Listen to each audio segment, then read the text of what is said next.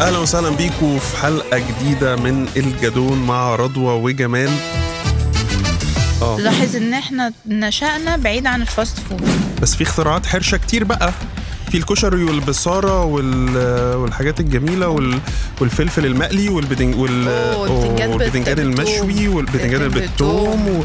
آه وعيش حياتك يا. معلم. وال... والفول النابت. ونشتاق له.